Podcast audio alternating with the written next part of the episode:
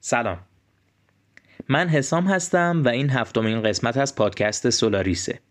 پادکستی برای دوستداران ژانر علمی تخیلی و همه کنجکاوای عالم. این قسمت داره تو تاریخ سیوم تیر ماه 99 ثبت میشه. خب من تو این قسمت تصمیم گرفتم راستش یه استراحت کوچیک بکنم. برای همین چیزی که الان قراره بشنوین همینطور که از اسمش برمیاد یه مینی اپیزوده و توش قرار مقداری باهاتون حرف بزنم. امیدوارم خسته نشین و همراه هم بمونین و البته بعدش قرار داستان کوتاهی رو روایت کنم که خودم نوشتم. قسمت بعدی افق رو اما 15 مرداد ماه منتشر می‌کنم. امیدوارم این قضیه ناراحتتون نکنه که یه مقدار عقب افتاد انتشار قسمت بعدی افق. البته خدایش راستش رو بخوام بگم اگه بدونم ناراحتتون کرده همچینی شاید کمی هم کیف کنم چون خب معنیش اینه که طرفدار پروپاقرص سولاریس هستین قبل از شروع داستان می‌خوام موضوعی رو که برام اهمیت داره بهتون بگم. اونم این که من دنبال یه همکار میگردم ترجیحاً از شنونده های سولاریس. برای کمک در زمینه مدیریت صفحات توییتر و اینستاگرام سولاریس.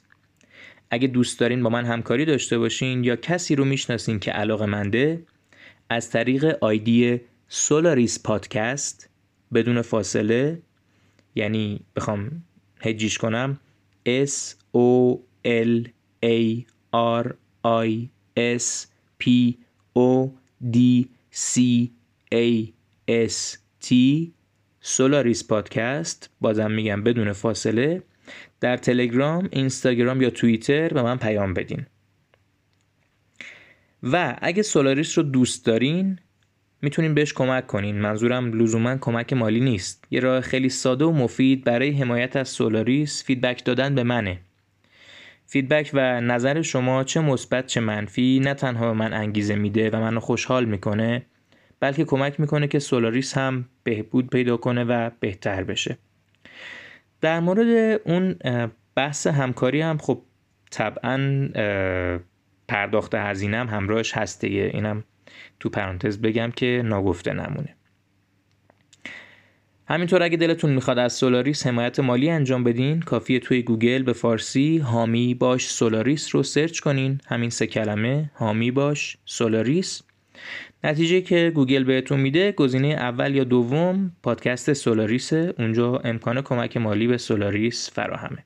اما به عنوان مقدمه داستان بشر همیشه علا رقم هوش زیادش بسیار آسیب پذیر بوده.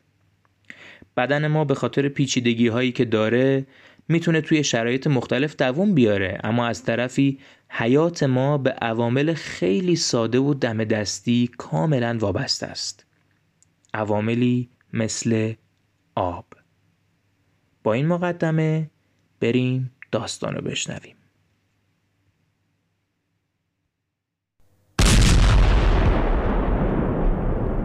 صدای مهیب انفجار که منطقه رو پر کرد باران داشت با تمام توان میدوید. همینطور که به میدان معروف شهر و اون برج سفید چهارپا نزدیک می‌شد سیستمای دفاعی و حفاظتی فرازی ها در اطراف برج از کار افتاد.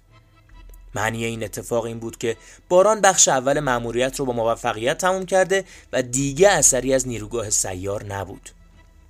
حالا که انرژی به سیستمای دفاعی نمی رسید اون باید خودش رو قبل از رسیدن نیروهای پشتیبانی فرازی ها به سرعت به محل نگهداری ارزشمندترین دارایی انسانها یعنی دانشمندان زندانی میرسوند. چیزی که اون دانشمندان در یک قدمی کشفش بودن می‌تونست پیروزی مهمی رو برای بشر رقم بزنه. حمله فرازی ها به پایگاه هم ما ورق رو برگردونده بود. حالا این مأموریت باران بود که می‌تونست باعث نجات جان تمام ساکنین باقی مونده از زمین بشه. به ورودی ایستگاه مترو که نزدیک شد صدای سوت نفرت انگیز ربات برهای فرازی ها رو میشنید. نیروهای پشتیبانی نزدیک بودن ناخداگاه ضربان قلبش تند شد. از تابلوی ورودی ایستگاه مترو عبارت میدان آزادی قابل تشخیص بود. هرچند جنگ داخلی نیمی از شهر رو کاملا تخریب کرده بود ایستگاه مترو کمتر آسیب دیده بوده و تبدیل به محل مناسبی برای ایجاد پایگاه ارتش مقاومت شده بودند. عجیب بود که نجات بشر از تشنگی و مرگ در میدانی به نام آزادی اتفاق میافته.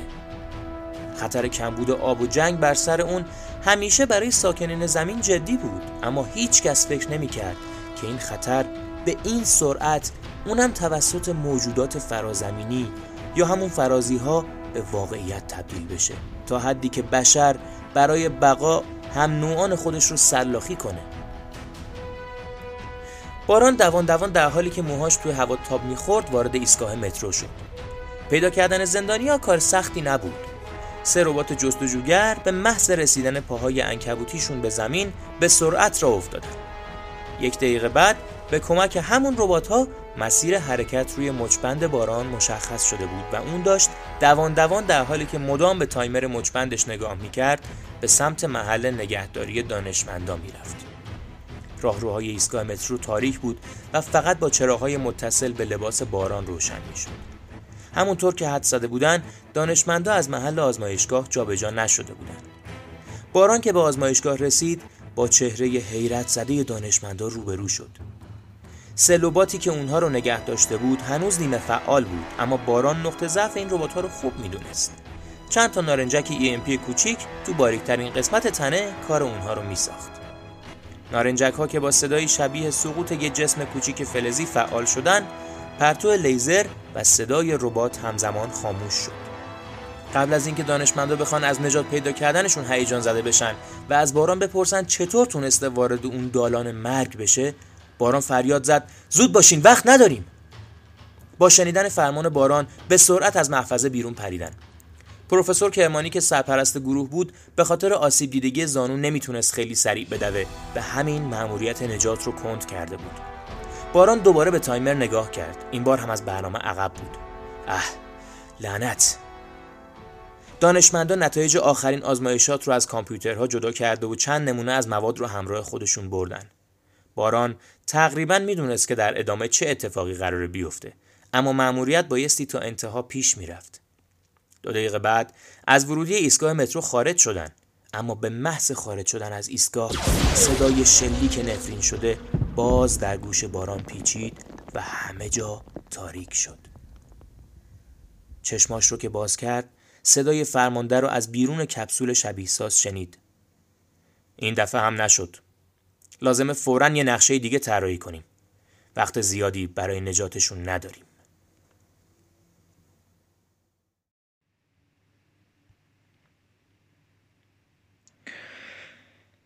امیدوارم زمین هرگز شاهد همچین آینده ای نباشه. چه به دست فرازمینی ها چه به دست زمینی ها داستان تموم شد.